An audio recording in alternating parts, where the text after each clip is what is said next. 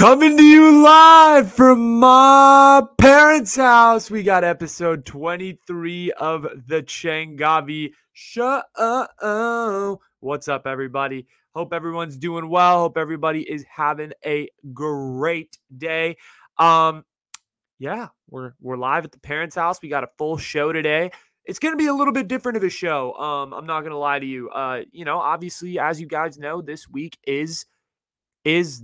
the week. It's Super Bowl week, hence my jersey, hence me wearing this, and hence the tagline. If you guys can see on YouTube, the forty-niners should be here because, frankly, they should. But this week on the Changavi Show, we're going to do something a little different. Um, it's not going to be the same format that you guys are used to with, like, the, you know, my vibes and then sports, music, blah, blah, blah. It's going to be a little different this week. We're going to do a, we're going to do an update section first. And, uh, I'm going to talk to you about a couple things that have been happening this week with some of our past headlines that we talked about in the last couple of weeks here. And then I'm going to do a little breakdown of the Super Bowl. Um, I've, it's come to my attention, and not really like come to my attention, so to speak, but like more so me kind of realizing that like there are a lot of people out there that don't really know what's going on with the Super Bowl. And I was like, say less. I can provide you that content and help you break that down um, into something that hopefully can be a little bit more understandable and a little bit more approachable than just watching E S P N and watching N F L Live and watching these analysts like get into the deeps. Uh, film analysis of Joe Burrow's uh, throw on third and fifteen to the slant, right? Like I'm not, I'm not going to try to do that. I want to break down the Super Bowl for my non-sports fans out there. So even though we're talking Super Bowl, I'm telling you non-sports fans, stick with me. I'm telling you this is going to be worth it so you can impress your significant other, your friends, whatever it may be. And then, and then lastly, to cap off the show, we're going to talk a little bit about the day after the Super Bowl, which is Valentine's Day. Um, so for my Bengals or my Rams fans, it could be a really rough day for you if you if you have a significant other out there. But also, we're gonna talk about we're gonna talk a little bit about the history of Valentine's Day. Then we're you know some other stuff related to Valentine's Day as well. So stick with me. It's a little different of a show, but we try new formats here. That's what we're known for. It's twenty twenty-two. So let's go. And by the way, in terms of my vibes, I'm doing absolutely motherfucking great. So you don't need to ask about me. Um, And, you know, I'm doing, I'm doing good. It's been, it's been a solid week. It's been a good week of work. So let's get right into the show because why not? Okay. So let's go with our update section first. Listen, the first person I got to give an update on is Joe Rogan. Okay. Joe, Joseph Rogan. I don't even know if Joseph is his real name, but I actually, so I dropped that Changavi show last Friday, last week. Um, and literally right after a bunch of Rogan stuff started coming out, a bunch more art, a bunch of artists actually started pulling their music off Spotify, turned into a huge deal right after I pulled it. So I didn't even really have the full information. Uh, I know I talked a little bit about misinformation because that's what I feel like Joe Rogan is spreading, depending on your views on the vaccine. I've talked to, I've talked to a few people who actually think that what he's saying is true, that like Remdesivir and shit works. I don't personally agree with that point of view, but if you do, I, you know what? Uh, I have, you know, I, you, you follow whatever information you trust. That was what we talked about on the last episode. But anyway, listen, Joe Rogan. Okay. Basically what happened right after the Joe Rogan segment dropped, right after I basically dropped that, like the next day, uh, I, I want to say it was a musician or like a group Uh, or somebody dropped this whole ass montage of Joe Rogan basically saying the N-word over like a period of like five or six years, I believe. And it was basically him saying the N-word uh, multiple times. I think it was over fifty or sixty times. It had to be. Uh, it was a crazy amount of times in different interviews, different contexts, of course. But he nonetheless was saying the N-word. And so obviously that is a huge headline, you know, a big internet celebrity, someone with a massive platform saying the N-word a bunch of times. The video is like five minutes long, so you can do with that what you will. Uh, I actually, like, I saw the video. I saw part of it, and then, like, I don't, I cannot find it anywhere. I tried looking for it a couple days ago, but uh, no, no success. So if anybody has the link, uh, I, I want to watch it. I want to actually, I want to actually, like, see the context to some of this, because I, I know it was, like, seventy times. I saw, like, five. But that told me more than I needed to know. Anyway, the video, from what I know, the full video was like five minutes long. Um, he obviously uh, quickly came out and publicly apologized for the issue, uh, as you know, most public figures would do in this day and age, um, and should rightfully do, in my opinion, when it comes to this word. But something doesn't sit right here for me. Something, something didn't sit right with this whole conversation that Joe Rogan was trying to have. Um, yeah, like, it, not in terms of Joe Rogan himself. I think Joe Rogan acted appropriately, but, you know, I who put out this montage? Like, that's that's what I'm curious about. Like, who actually went and, like, spent the time to, like, edit together all of these things to, like, purposely cancel Joe Rogan? Obviously, yes. Did he do wrong? Totally, one hundred percent. But, like, going through and, like, putting in that much effort to, like, try to get out a celebrity is, like, I don't know, bro. There, your life can't be much fun if if that's what you're really spending your time doing, um, in my opinion. But I think the person putting it out is crazy. Uh, is a little crazy, but you know, that's, that's my opinion. Um, I still believe that like what Rogan did was wrong, but I think like the person who put it out, like we need, um, should we question their motives? Is that something that we should do? I don't know, but that's, you know, a part of the dialogue that I've been having with myself internally. Um, the internet, of course, did its digging. Uh, you know, a lot of freaking Rogan stands out there, as we all know. Uh, and the Rogan stands are defending his honor. Like they're the fucking Knights of the Round Table. Um, and they're like, Joe Rogan does no wrong. He said the N word in historical context. And like, dude, honestly, like, listen, I'll give the Rogan stands this. If this was two thousand sixteen, I do not believe Joe Rogan would be like, That, that if he said it in the historical context and that video was released, people would be like, okay, whatever. But we do live in, you know, the B L M era of the world. Uh, you know, I, I personally don't think, I want to make this very clear. I personally don't think saying the N-word on any, like, co- any basis, any context matters. I don't give a shit if it's historical. I don't care anything about that. Like, as a white dude, you should not be saying that word. As a brown man, I shouldn't be saying that word. As anything, if you're not black, you probably shouldn't be saying that word. You shouldn't be saying it. But, you know, that is what it is. Uh, everyone makes their own decisions, and I can't stop everybody from saying it. So, you know, but the internet did defend him. Um, But it's like that for every celebrity, right? You have your super fans, you have your stands, and they defend you. That's just that just kind of happens. Um, but for now, you know, I I think that in terms of the battle between Joe Rogan and Spotify and this battle of misinformation, what does this whole N-word stuff have to do with that? And I think, honestly, right now, there is so much pressure on Joe Rogan. Uh, and the relationship with Spotify, I mean, Spotify removed a lot of the episodes in which he said his, in, in which he said the N-word and stuff. So they quietly did that. Um, but there's a big battle going on now because you have a lot of artists who are suddenly coming out of the woodwork and pulling out their music from Spotify. Um, sorry, no one really that big name has pulled out yet from what I can believe. Um, I think it's, it's a lot of like indie music artists and people kind of underground so far. So no one really crazy big, in my opinion, uh, like no one mainstream, like Beyonce hasn't pulled their music because of this, but it's interesting. Now that you bring in race as an element here, it's not just misinformation about COVID vaccines. It's not just the interview with Robert Malone and all of this stuff. It's this whole element that Joe Rogan has said these things uh, and has, you know, said the N-word on public record multiple times. Now that you bring in race as an element, it's going to be really interesting to kind of see how Spotify reacts here.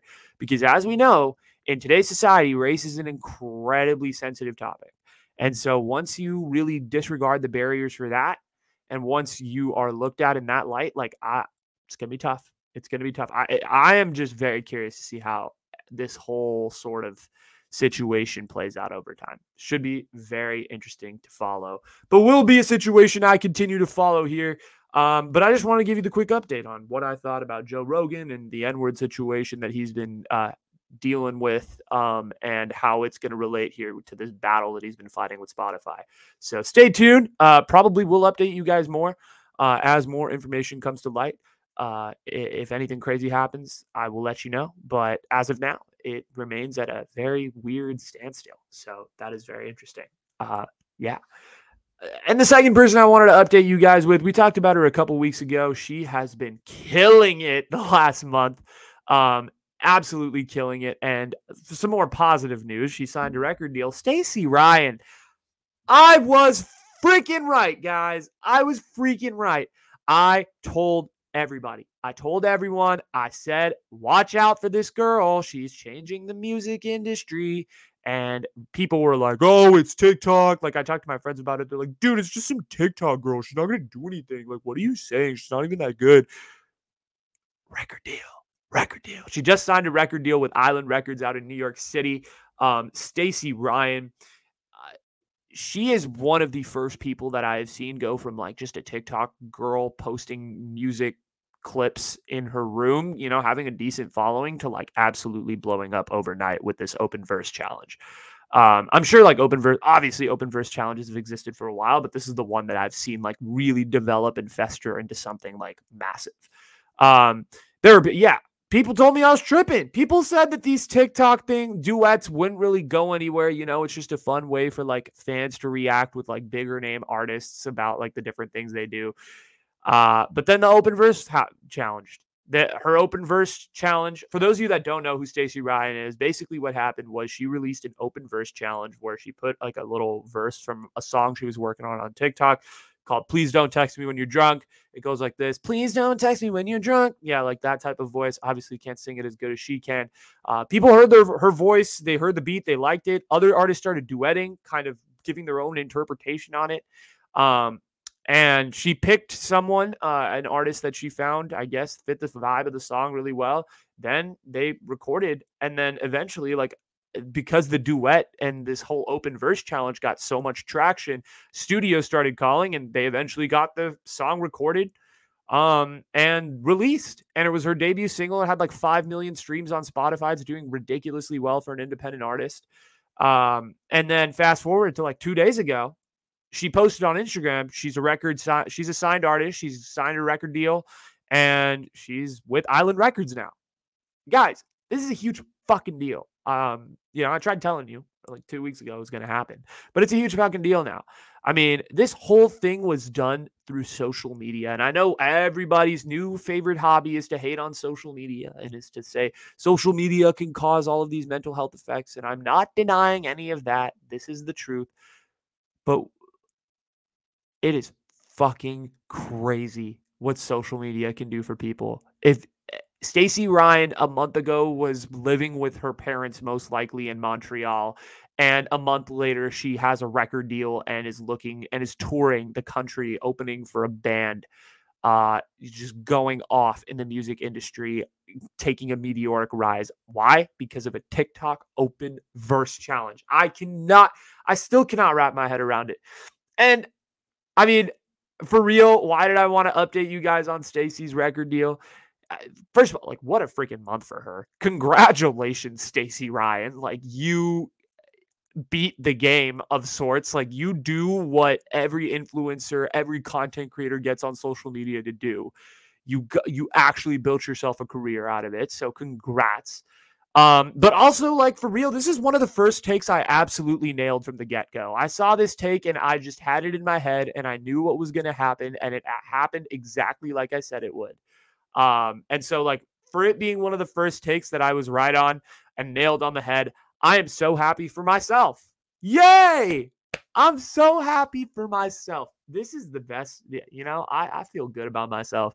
Um, so let me bask in my glory and my absolute ego for telling you all got for telling all of you that I called it, I called it, I called it. But for real though, like good, absolute good luck to Stacey. I hope she can continue to live this dream, live it for all of us influencers and content creators out there, make that money as a signed artists. Um, you know, and all of this literally took place because of technology that people call toxic. And listen, it is. Okay, to a certain extent, but it also can create huge opportunities. Ah, I, just so powerful in so many ways. I don't even, I, that's probably such an unpopular opinion. So many people are like, dude, fuck off. You're so wrong. Like, this is, the social media is so bad for you. But dude, these opportunities, these opportunities that are there right in front of our very eyes are absolutely insane. It's so cool. And Stacey Ryan is a living example of one of those opportunities that just took place. So that's all I got to say about that. It's it's pretty cool. It's pretty incredible. Um, congrats, Stacey Ryan. Uh, and yeah, that was the update. Stacey Ryan has officially become a signed musical artist. Okay, that's it for the update section. Um, I hope you guys enjoyed that. Uh, you know, those two updates. I obviously, you know, we cover so much on this show. It's tough to like keep track of everything. So I'm, I'm gonna try to, you know, occasionally once in a couple weeks, you know, try to find a couple headlines that I have talked about uh, that I haven't talked about in a while and, and kind of give you guys an updated perspective on those. So those are the two for this week. Um, Stacey Ryan and Joe Rogan, uh, kind of pop culture sort of headlines. Maybe next couple weeks, I'll talk a little bit more about um, some of the headlines that I talked about in regards to politics and news and stuff like that. I, I really have been meaning to update you all on the Ethiopian Civil War, um, do a little deep dive on that. So I will get back to you on that sort of information later. But we're talking about the Super Bowl, Super Bowl, Super Bowl. Again, I, I'm really depressed my Niners aren't in it. Uh, I'm wearing this Jimmy Garoppolo jersey. It's probably one of the last times I can wear it before I get canceled. So it's cool. Uh, it's also the only Niner jersey I own, unfortunately. If you guys want to pay for a jersey of mine, that's cool. But let's let's go right into the Super Bowl, okay? Let's break this down for non-sports fans. Listen, I listen. Let's have a conversation, guys. There's a lot of non-sports fans that watch this show, and I know that because they tell me, and they say, get rid of the sports topic, and I say no.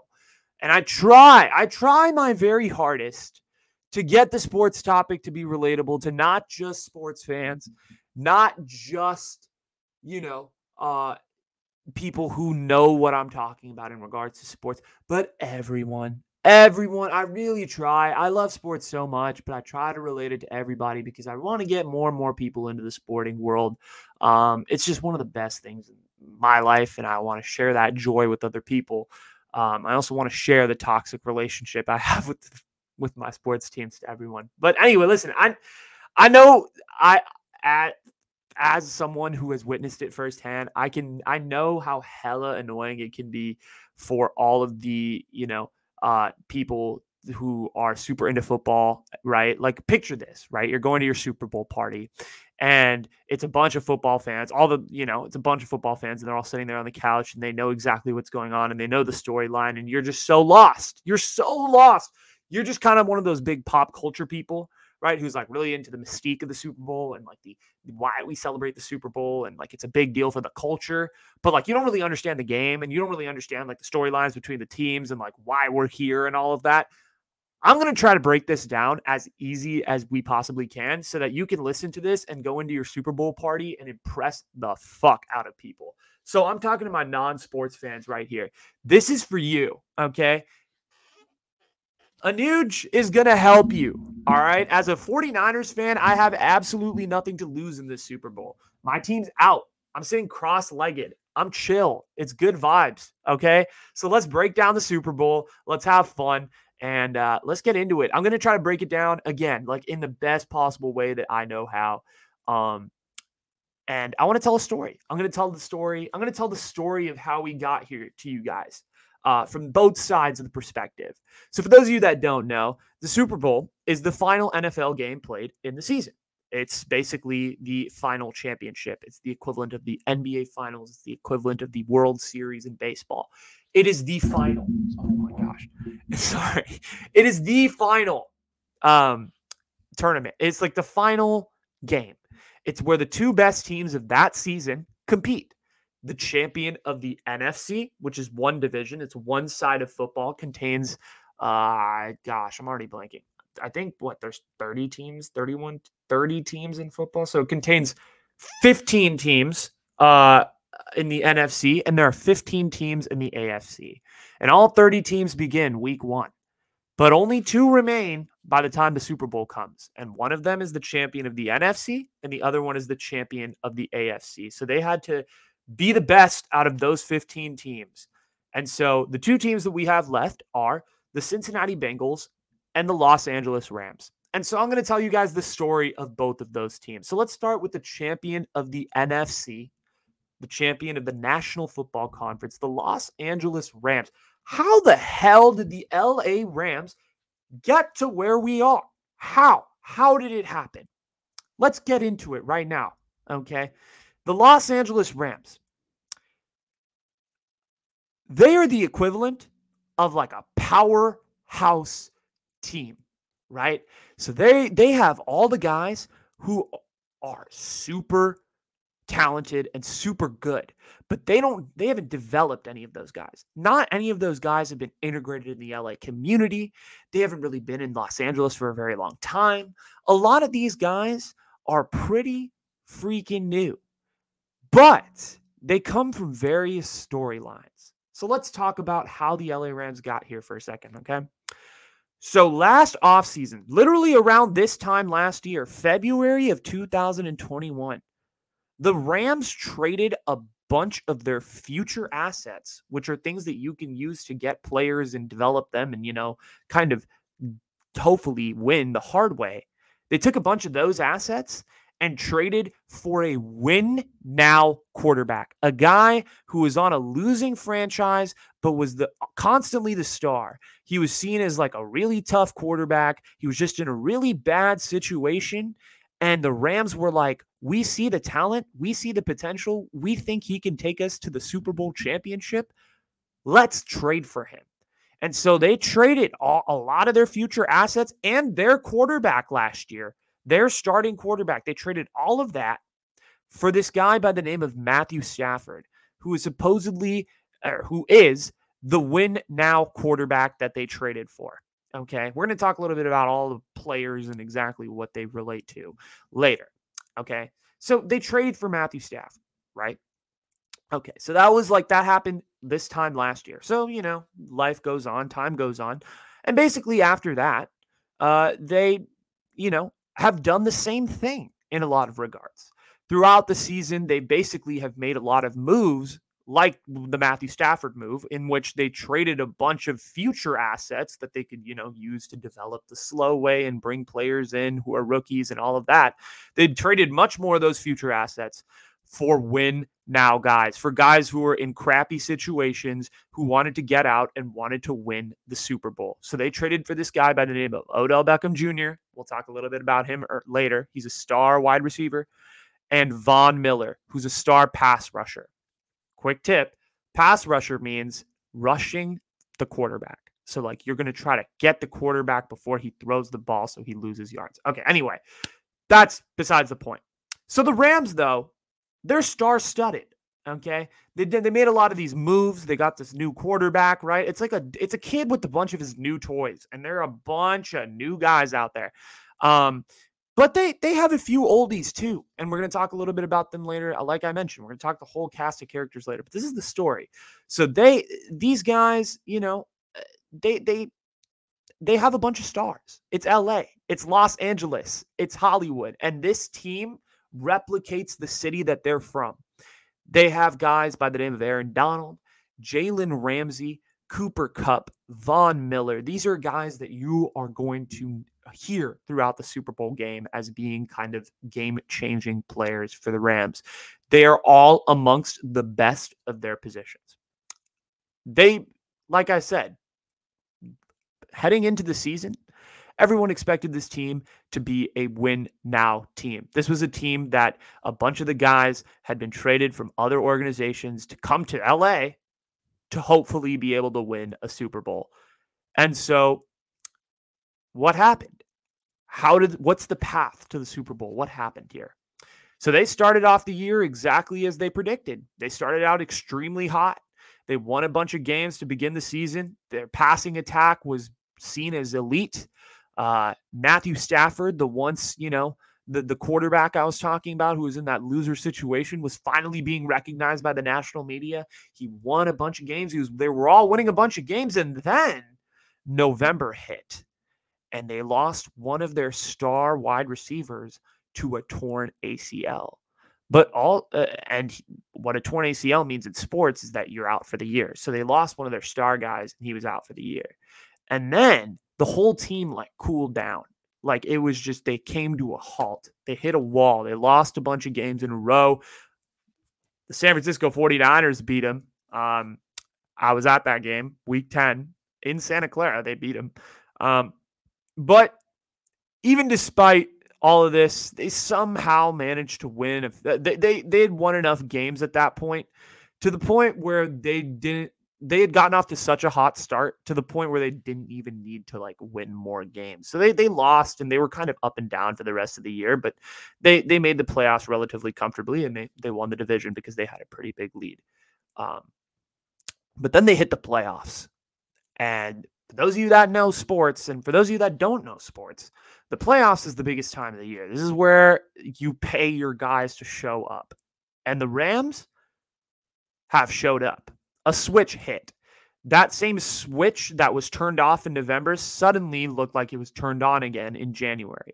And the difference makers that were looking like they were old and aged and looked like the Rams had made the mis- made mistakes by trading their future assets away were all of a sudden turning on the switch and performing at an extremely high level. That quarterback, Matthew Stafford, played way better. Aaron Donald, their star pass rusher, continued to play well. Von Miller started to get into stride. They traded for him in the middle of the season. So, it, and same with Odell Beckham Junior, that receiver I was talking about earlier. They traded for these guys in the middle of the season, so it took them a while to really acquaint with the team, to vibe with the guys. But now they all vibe together, and all of the stars started playing well all at once. It's like a super team, and they all kind of started to hit on all cylinders.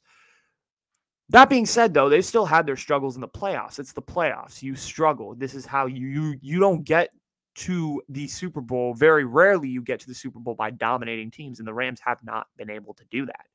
You know, uh, besides their first playoff game, they really haven't dominated teams. Their f- second playoff game, they played Tom Brady in the divisional round. They had to go to Tampa Bay and play an absolute war of a game where they went up early. They were up. They had a huge lead early, but Tom Brady stormed all the way back. But Matthew Stafford, that quarterback they traded for, came through, and he found a defensive mismatch and won the Rams that game with that one play. And listen, the Rams were also down ten points in the fourth quarter to this team, to the team that I wear the jersey on my back.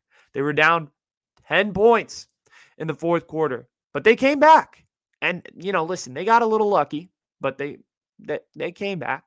You know, I don't really want to talk about it, to be honest, but they, they came back and they won. They beat us fair and square. And now they're here. Now they're in the Super Bowl. And that, that is what it is. The Los Angeles Rams are the champion of the N F C. But here's the thing. The Rams don't really have that big of a fan base, right? You you think with sports, you think of a lot of people who are like, yeah, like that's my team, ride or die. You think of people like me, right? People like me who are absolute losers, who sit in their room watching highlights, watching game film, all twenty-two, right? Investing their lives in things that absolutely in the grand scheme of things probably don't matter. They don't have a lot of those fans in L A because the team literally came there three years ago. So this isn't really the type of, you know, city that has a football crowd. And frankly, the interest really isn't there. It's not. So in terms of the vibe in Los Angeles, they're happy, I'm sure, but the fan base is not diehard. Like the next team I'm going to talk about right now. We talked about the Rams story, but we haven't talked about the champion of the A F C, the Cincinnati Bengals. And frankly, you know how I talked about the Rams being the biggest powerhouse and with a bunch of midseason acquisitions and, you know, got a bunch of star players. The Cincinnati Bengals are the opposite of the Rams. They're kind of the underdogs. If you've seen Friday Night Lights, they're the equivalent of Matt Saracen. They're that underdog quarterback who's just thrust into the spotlight and found a way to get to the championship. Listen, for the most part of history, Cincinnati has been a horrible franchise. They rarely make the playoffs. They don't win a lot of games. They are pretty much out of it by November. Um, and the city has come to expect the same. They've barely won playoff games up until this year. But how did we, how did this team, the Cincinnati Bengals from Ohio, make it all the way to the Super Bowl? I, listen, at the start of this year, no one even expected this team to be in the playoffs, let alone the Super Bowl. So how did they get here? Well, let's start off by talking a little bit about their makeup. Listen, they're young. This is a young team. They got a lot of young players. You know, when I was talking about the Rams, they're really, they're pretty old. A lot of those guys they got, the acquisitions, They're in their late twenties, early thirties, mid thirties for some of them. The Cincinnati Bengals, a lot of them are like three or four years older than me. That's it. That's it. They're young. They've developed a lot of guys. A lot of the guys have been there for a long time. They're integrated within the Cincinnati community. A lot of fans know exactly their roster. They know these guys. They've seen them.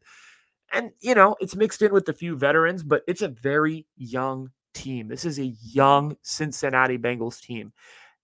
And the fan base, you know how I was talking about how L A doesn't have a fan base, how they just got here three years ago? The Cincinnati Bengals fan base is the most, probably one of the most diehard fan bases in all of football. They're a small market team. No one talks about them ever unless they're decent. And they come from a small town where there isn't a lot of sports. The Cincinnati Bengals have been there since the sixties. They're one of the first franchises in the N F L. And they're, they may not be the biggest brand in football, but their fans love them. And you see a lot of videos of Cincinnati Bengals fans at Cincinnati games. It's a tough place to play. They make it loud.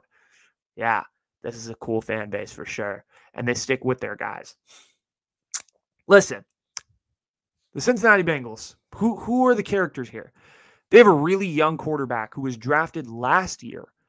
Uh, Not this year, but last year, uh, with the number one overall pick by the name of Joe Burrow. We're going to talk a little bit about him later. And then they got, and then, you know, and he played pretty well last year. But the problem was he got really badly injured. And no one expected him to come back and perform the way he did this year. But he's come back, and he's shown a lot of people grit and determination to even, like, be back out there. His knee injury was very serious, and he rehabbed and rehabbed and rehabbed and got right. And his play has arguably been better than his rookie season, in which he had a really good rookie season comparatively to the other quarterbacks. Um, and then, you know, he went down and got hurt. He's also shown tremendous improvement in general. Then you have the star wide receiver of the Cincinnati Bengals. His name is Ja'Marr Chase. They drafted him this year. Him and Joe Burrow, that quarterback, went to the same college. They went to L S U together. And so they've known each other. They've been roommates. They're best. They're almost, I think they're best friends. Like, they have a really tight relationship dating back a long time. And so that relationship can be seen on the field because Joe Burrow just throws the ball, and, you know, Ja'Marr Chase knows where Joe Burrow is going to go with the football. And so the connection that those two have is pretty freaking cool. And it dates back a while. They also have a great running back by the name of Joe Mixon. Cincinnati's defense and hasn't really been great. It's not the star-studded one like the Rams. They don't have, like, the big guys, the big stars, any of that. Um, but they're okay, you know. But how how did they get to the Super Bowl, right? We talked – that was the characters. How the hell did they get to the Super Bowl? They, yeah, Anuj, you told me this team was not good. They were an underdog. They had a five and two start. Cincinnati Bengals popped off early in the season. People didn't see it coming. They won five of seven games. They looked good. And then they lost momentum. They, they lost a couple really bad games. They started going up and down, up and down. Their quarterback started to struggle a little bit. Ja'Marr Chase, that rookie wide receiver I was talking about, was starting to get a little figured out by defenses.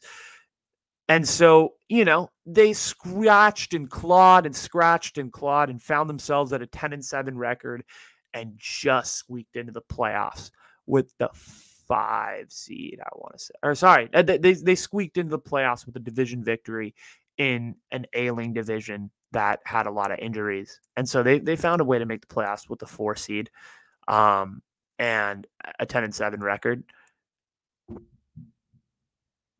But no one expected them to make it far in the playoffs. You're trying to notice a theme, right? Like, I'm like, I keep saying, like, no one expected it. No, I kid you not, knew nobody. For my non-sports fans, zilch. No one expected the Cincinnati Bengals to even be in this situation. This is insane of what they did. So let's talk about their playoff run. They had two huge wins in the playoffs, one in the divisional round against the number one seed in the A F C, the Tennessee Titans, and then followed that up with another huge win over Patrick Mahomes and the second-seeded Chiefs in an overtime thriller at Kansas City against Patrick Mahomes. They found a way to win. They were down in that game too, and Joe Burrow came back. Joe Burrow, their young quarterback, the guy I was talking about that was kind of up and down during the season, he has found a way to absolutely come alive here in the playoffs, and it's been electric to watch him play. Ja'Marr Chase has also, you know, found his groove here in the playoffs as well, and that connection has been just thriving. Um, and it's, again, Joe Burrow, he's been the big guy. He's been the big kind of story of this team. But I think from a, if you're not a sports fan, right, if you're not a fan of anything, um, this is the team you want to support. The, from pure non-perspective, fan perspective, and just pure storyline, this is a team that abs like. If you had bet on them at the beginning of the season to make the Super Bowl, people would have laughed at you. They would have said it's a bet that you would lose immediately. But they have guys with swagger, with attitude. They're young. They're fresh. They're fun to watch. And absolutely no one expects them to win the Super Bowl again. They're interesting. They're a lot of fun, and they're a great rooting interest. So I highly recommend, for my non-sports fans, Cincinnati Bengals. They're the one you want to root for, not the Rams, because, you know, they have all the players. So we'll see. We'll see, though. They they they had a run. Cincinnati Bengals have had to push through, push through a lot of adversity to get here. But now they're here. Now they're in the Super Bowl. And suddenly they have a fan base and a city that has been starving for playoff games. And now they're finally in the Super Bowl. They're relevant again. It's the first time they've been in the Super Bowl since like nineteen eighty something. Um, so almost thirty-five, forty years. They've won playoff games this year, and now suddenly they have a shot at a championship to bring back to Cincinnati, a city that pretty much everyone in America considers an afterthought. Like, did you ever consider living in Cincinnati, bro? I'm just going to ask you guys, did you ever, any of you ever consider living in Cincinnati? I'll tell you, I haven't. So that's it. Small market versus big market. Diehard fan base versus no fan base, a team that no one expected to be here versus the team that everybody expected to be here. It's an interesting, interesting Super Bowl with a lot of storylines flowing through it. But let's listen. I talked about the major story, but let's talk about the the characters of the story, right? Because every story has really big characters. So let's kind of go through the characters. Let's start out with the N F C champions, the L A Rams. Let's talk about some of the characters on their team, right? I was talking about them. There are a bunch of guys who, you know, are transplants from other organizations, guys who are proven vets, old, have had a lot of experience here in the N F L. Let's talk a little bit about them. The quarterback, Matthew Stafford. He was acquired in the offseason when the Rams traded a bunch of future assets for him. He's got a really interesting Southern boy type personality, grew up in Austin, Texas, went to the University of Georgia, um, married his college sweetheart, Kelly Stafford. Uh, and he was, he's kind of one of those guys who's just very like, he just looks like he's along for the ride. You know, he looks like one of the boys. Uh, he looks like a frat boy five or seven years down the line. Um, and now like he was, he was, he, and the thing is with Matthew Stafford, what's funny about this whole situation is he was at a Cincinnati like situation before he ended up here in L A, but now this, this guy, after a bunch of losing seasons and a career that people called, you know, a waste of a waste of a career, a waste of talent, he's now looking at a shot to win the Super Bowl. He could prove all his doubters that way back in Detroit, the team that traded for him, all wrong. So let's see what happens. Let's see what happens. Then you have Odell Beckham Junior He was the guy that came in the middle of the season. Week number ten was his debut week. And his, like I said, Odell Beckham Junior He was a, he's a flashy wide receiver. He's had a couple really good seasons in New York, but then he was traded to Cleveland. And he really struggled in Cleveland. I don't know whether it was the cold. I don't know. It was the fact if his quarterback couldn't throw him the ball. He struggled a lot. And he was the free agent, flashy wide receiver that came to this team in the middle of the season.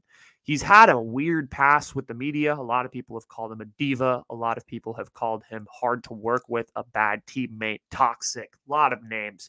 But now he finds himself in Los Angeles with Matthew Stafford, looking to prove all of his critics in the media wrong and getting a Super Bowl ring. Then you have Cooper Kupp. Cooper Kupp is a lot different than the rest of the Rams because he's been here a while.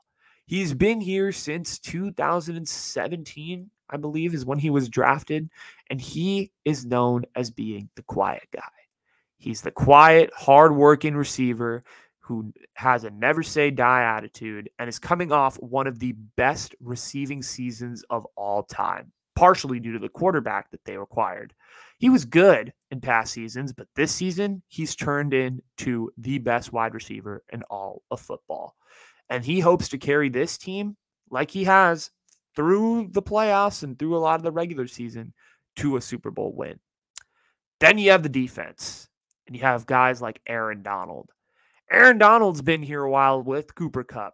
He's the big defensive end who's basically, in the N F L, known as being one of the best pass rushers, one of the best people to get to the quarterback.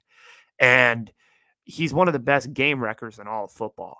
He pressures the quarterback better than anybody else, and he's been on the Rams for a while, like I said. He's been in L A for a minute. He's a certified superstar, and the one thing he needs to add to his resume is that Super Bowl ring. Then you got Jalen Ramsey, the young, the young guy. The as a young man, Jalen Ramsey was known for being extremely outspoken, very swagged out, one of the biggest trash talkers in the N F L. But he was traded here two years ago, and he's he was traded here partially because of those behavior concerns. Uh, he has, you know, gotten a lot better with his behavior, less of an attitude, I would say now. Um, but he's continued to be one of the best cornerbacks in football, and he continues to back up his trash talk all the time. But a Super Bowl ring, I mean, that would add to the mystique, I guess. Then you got Von Miller. He's another one of the midseason acquisitions that I talked about. Him and Odell Beckham Junior were both midseason acquisitions acquired around the same time. He was a star pass rusher. And actually, he's won a Super Bowl before. He won in Denver way back in two thousand sixteen in Santa Clara here in the Bay Area. But this one star pass rusher has aged. He's had a lot of injuries. He's had a lot of, you know, ankle problems. But the Rams traded for him midseason because they thought he could provide some help. And he has been a valuable contributor to the Rams. He won the Super Bowl once in twenty sixteen. Can he get a second ring and ride off into the sunset? I mean, let's be real. We'll have to see. So that was the cast of the L A Rams, the guys you need to know, the need to know list. So let's go into the need to know list for the Cincinnati Bengals real quick. Okay. Let's start with the quarterback, the young man. Joe Burrow, Joe Brr, or Joe Shiesty. These are some of the few nicknames that you non-sports fans might hear him be referred to by the people at your Super Bowl party or by the people you interact with. Joe Burrow is the man of many nicknames. He's an absolute swagged-out second-year quarterback, shows up to his conferences in Cartier glasses, shows up in, you know, really nice designer shirts, diamond rings, anything you can imagine. He was entering this season coming off an absolutely massive injury, one that I talked about, the absolutely terrible knee injury that he suffered his rookie year. But he has proven in these playoffs that he can absolutely ball out at the biggest stages, beating the number one and the number two seeds of the A F C. The real question is, can Joe Burrow do it again? Can he beat the N F C champion and hold up the Lombardi trophy? And maybe, can Joe Burrow turn into Joe Cool, a k a. Joe Montana? Time's going to tell. Let's see what happens. Then you got Ja'Marr Chase, the wide receiver that Joe Burrow has known since his college days. He's the rookie wide receiver. He doesn't have a lot of experience, but he sure makes up for it in his talent. He's my age. He's playing in the Super Bowl. He's had a stellar rookie season. Generational talent, as many people are calling him. And though he hasn't been as productive in these playoffs, he has been clutch and has made plays when it's mattered the most. So can he do it again? Let's see. Then you got Joe Mixon, the star running back for Cincinnati this year. He's been able to run the ball super effectively, and he's been proven to be a reliable weapon on the offense when the passing attack isn't working. He's known for his very fun touchdown dances, so look out for those if he runs the ball into the end zone. And his power running. Then the one star on the defense, in my opinion, Trey Hendrickson. He's been the absolute star pass rusher here on Cincinnati and has been the man who has been getting to the quarterback and sacking, a k a tackling the quarterback, the most. He stepped it up in the playoffs, and he tore up the Chiefs' offensive line last week. He got Mahomes down a lot, and that was a huge deal. So we'll see if Trey Hendrickson can back up his... He, so he had fifteen and a half sacks during the regular season. And in the playoffs, he's had quite a few more as well. So let's see if Trey Hendrickson can continue to do what he's been doing. But those questions will have to be answered later, because I I don't know what the outcome of this game is going to be, and no one else does either. That's the beauty of sports. That's what I'm trying to tell you. So let's get into this. I know I talked a lot about all of that stuff and whatnot. So we have to talk a little bit about uh, sports betting for a second, because I know there's going to be a lot of you that are like, I don't want to bet. I want to spend my money and make more money. Listen, honey, people, if you want to spend your money, just invest it into a Roth I R A or a brokerage account and buy Apple stock or something safe. Don't, don't bet. Okay. That's probably, you know, good discretionary advice I'm giving you. But let me just give you a few rookie tips, because there's a lot. The Super Bowl is the most bet on day of the year for a reason. It's the biggest day in sports. So let me give you all a few tips. Okay. Don't just bet the plus if you want to bet on the favorite. Okay. The plus means the underdog, the minus means the favorite. I know it works kind of weirdly in betting.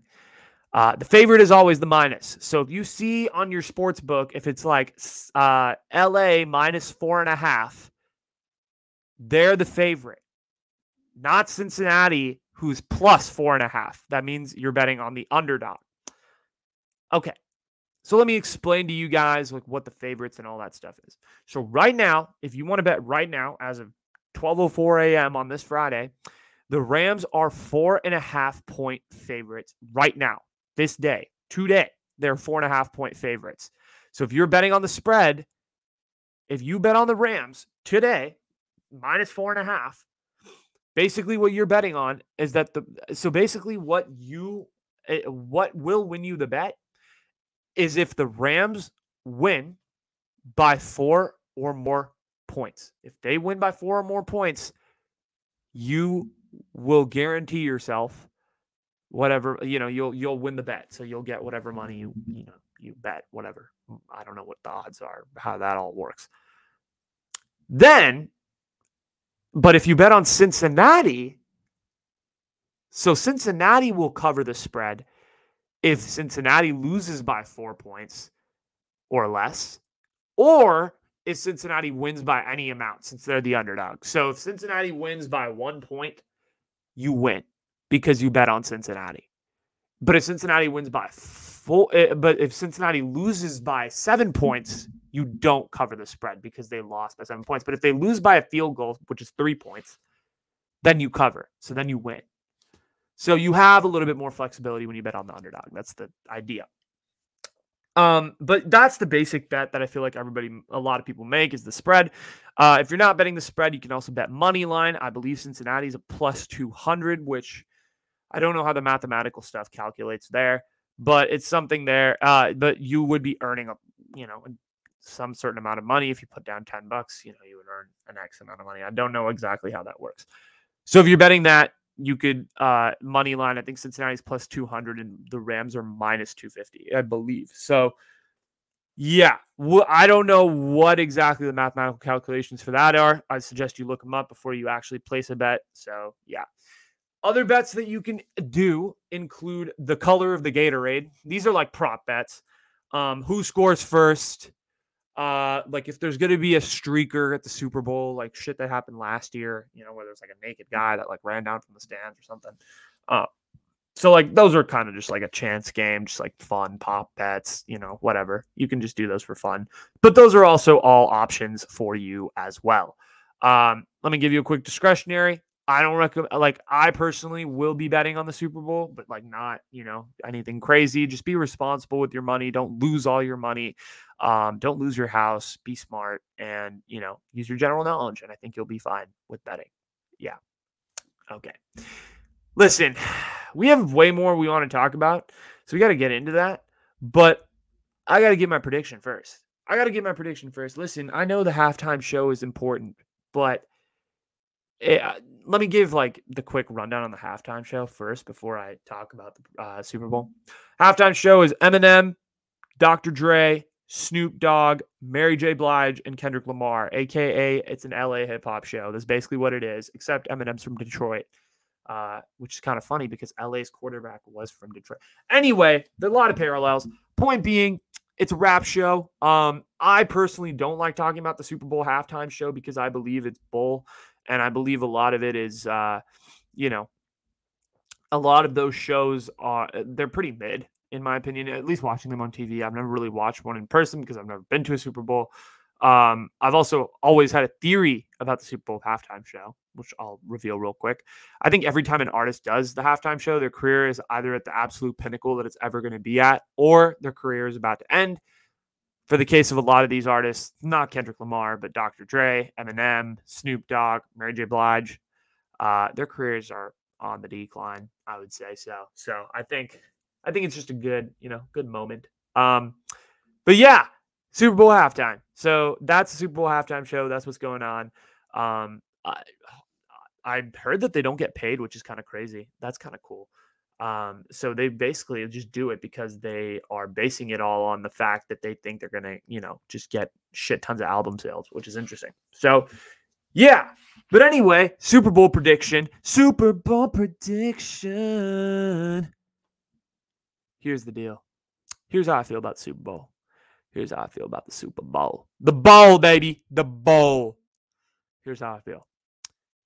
Okay, so I, I know I talked about how the Rams have a lot of these stars, and they got all the players that you would ever want, right? All these guys who, you know, they're the stars. You know the story. You know, they they got these mid, mid-season acquisitions of all these great guys.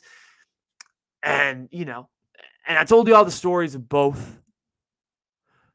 But I'm going to go against everything I said because I'm going to go with my heart on this one. I think Cincinnati is going to find a way to win this game and cap off the ultimate underdog story that none of us expect.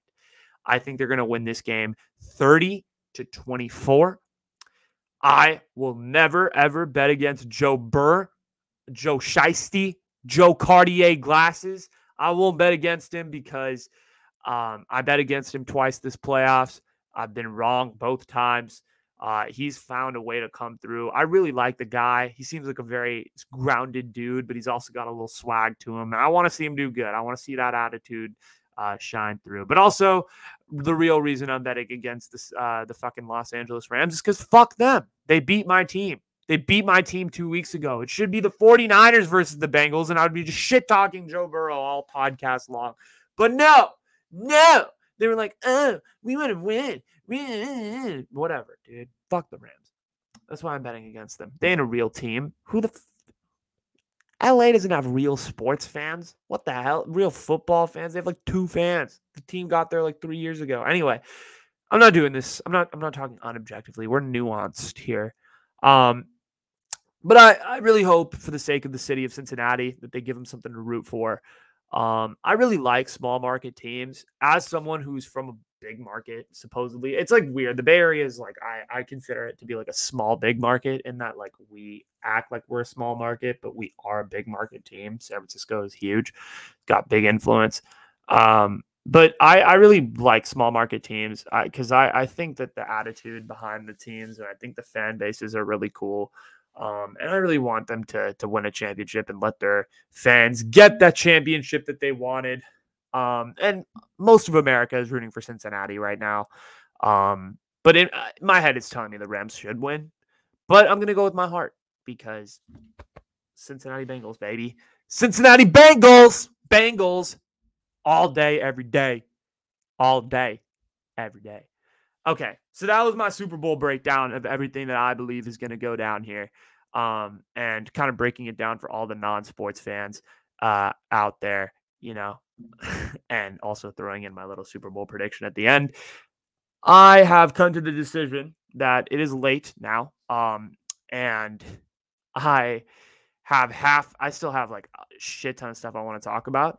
Um, so I'm going to probably have to do what I did last time and do to call an audible, do a point five episode about Valentine's Day, because I did my whole episode about Super Bowl and breaking that all down. And I gave you guys the updates as well. So I think I'm going to do another episode on the Valentine's Day stuff. Uh, so I'm going to talk a little bit about the origins and all of that stuff. It'll, it'll actually be a lot of fun. Uh, so if you guys would join me for that, I would really, really appreciate it. I'm so sorry I've had to break these up into two parts. This is getting fucking ridiculous. My, I need to replace my computer battery at some point. Um, but thank you guys so much. I appreciate every single one of you. If you guys are leaving after this episode, please don't leave. Just turn on the other one. It's going to be right above or something like that. So um, thank you guys. Appreciate all of you. Like and subscribe. If you're on YouTube, you know the drill. If you're on Spotify, you can go ahead and hit the follow button. Um, and I'll be back. Okay, like I'll be back in, you know, the next episode. So you're not gonna like see me. You're gonna see me like very, very soon if you click on the next episode. I promise it's a good episode. Um, because we're talking all about Valentine's Day and love, and I get to shit on love and be like, what is love? Baby, don't hurt me. Don't hurt me no more. Right? Dude, I'm telling you, the Valentine's Day episodes, it's good. It's good. I like I really did a lot of work researching for that. So I'm gonna be doing that right very soon. I'll probably take off this jersey. You'll probably see me sipping coffee because I'll be recording it in the morning. It's fucking late and I'm tired, so probably won't do it right now, but I will record in the morning. I appreciate you guys. Thank you guys so much for tuning in. Love y'all. Uh and yeah, part you guys enjoyed my Super Bowl breakdown. I thought this was fun. So peace everybody. Love all y'all. And tune in to the next episode coming out soon.